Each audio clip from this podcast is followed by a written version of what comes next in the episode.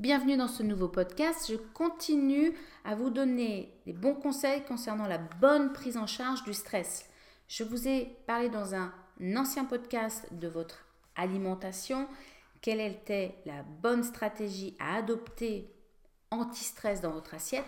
Maintenant, j'aborde avec vous l'autre partie euh, des bonnes prises en charge, à savoir pratiquer une activité physique régulière. Il faut savoir que les activités de type aérobie apportent directement et immédiatement des effets bénéfiques dans la réduction du stress et dans la promotion de la relaxation. En fait, vous allez avoir, notamment de, grâce à ça, euh, la libération naturelle d'endorphines, qui sont des, produits chimiques dans le cerveau qui réduisent le stress et qui résultent d'un effort continu. Alors, qu'est-ce que vous pouvez faire? Euh, Marcher, courir, pratiquer de la natation, du vélo. Ce qui compte, c'est que vous ayez une phase, euh, alors à la fois dans un premier temps, une phase de, comment dire, avant la phase d'entraînement, vous allez pratiquer des étirements, des échauffements. Ensuite, vous allez pratiquer l'activité physique et vous terminerez par une phase d'étirement et de relaxation. Les recommandations. Si vous n'avez jamais pratiqué d'activité physique ou de sport, commencez lentement, faites pas d'excès, augmentez progressivement et n'hésitez pas à consulter votre médecin pour faire un pré-bilan. Il existe euh, des sports anti-stress. Alors, euh, je vous les donne et puis euh, vous allez faire un petit peu votre marché dedans pour savoir ce qui pourrait vous plaire. Alors, le, le sport anti-stress numéro 1 aujourd'hui, c'est le running. Le running, pourquoi? Parce qu'en fait, il est disponible pour tous, alors à moins que vous ayez des problèmes de dos, des problèmes euh, de genoux, mais il vous suffit d'avoir une paire de baskets et vous pouvez courir en sortant de chez vous, n'importe où, n'importe quand. Même si vous êtes par exemple à avoir des déplacements réguliers, vous n'avez plus qu'à mettre les baskets dans votre, euh, dans votre voiture et vous pourrez courir quand vous le souhaitez. Le running, ce qu'il a aussi, c'est que comme vous allez avoir une dépense euh, de type endurance, ça va vous permettre de déclencher naturellement cette, euh, cette endorphine, donc comme je dis, qui est un, produit chimique dans le cerveau qui va réduire le stress et vous mettre dans un état de relaxation.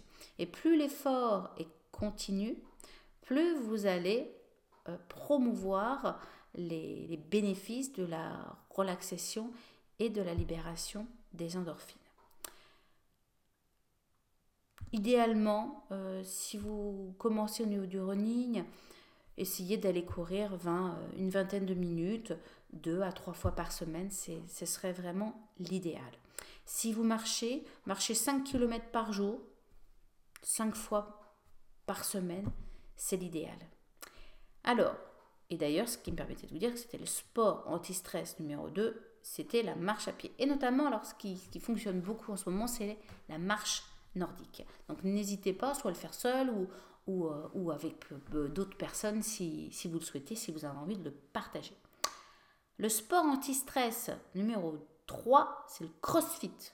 Alors qu'est-ce que c'est que le crossfit? C'est ce nouveau sport un peu tendance un peu à la mode qui mélange l'haltérophilie, le cardio et la gym. Et c'est vrai que l'avantage du crossfit, c'est que euh, en règle générale, c'est des séances de 30 à, de, 30 à, 50 minutes grand maximum. Et alors, vous vous dépensez un maximum, vous ressortez de là, vous êtes vidé, rincé, et alors vous êtes pleinement aligné.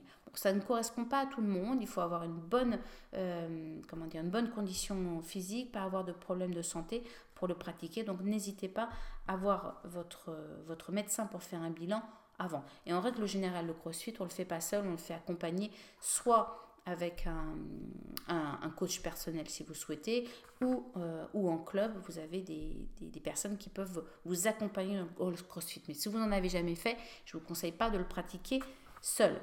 Alors, maintenant je vous donne le, le, le quatrième sport anti-stress facile à utiliser à disposition de tout le monde, c'est la corde à sauter. Et pourquoi? Parce qu'en fait, pareil, vous allez euh, pratiquer un effort continu, endurant, et qui va vous permettre de vous relaxer très rapidement. Autre sport anti-stress. Numéro 5, la boxe. La boxe parce que vous allez vous défouler. Le sport anti-stress numéro 6, le yoga. Et alors plus, plus particulièrement ce que j'appelle le yoga chaud qui enchaîne 26 postures. Parce que vous allez voir, pareil, ça vous permet de vraiment complètement vous, vous comment euh, vous recentrer et, vous relaxer et défaire toutes les tensions euh, et le stress. Mais aussi, il y en a d'autres, hein, des sports anti-stress comme euh, le tai chi, le qigong, et donc la natation, j'ai oublié d'en parler bien entendu, la natation, et il vous suffit de trouver par désir et envie le sport que vous souhaitez, l'activité physique régulière que vous allez pouvoir pratiquer. Autre bonne façon de prendre en charge votre stress, qu'est-ce que c'est? C'est avoir un sommeil réparateur. Et ça, je vous en parle dans un prochain podcast.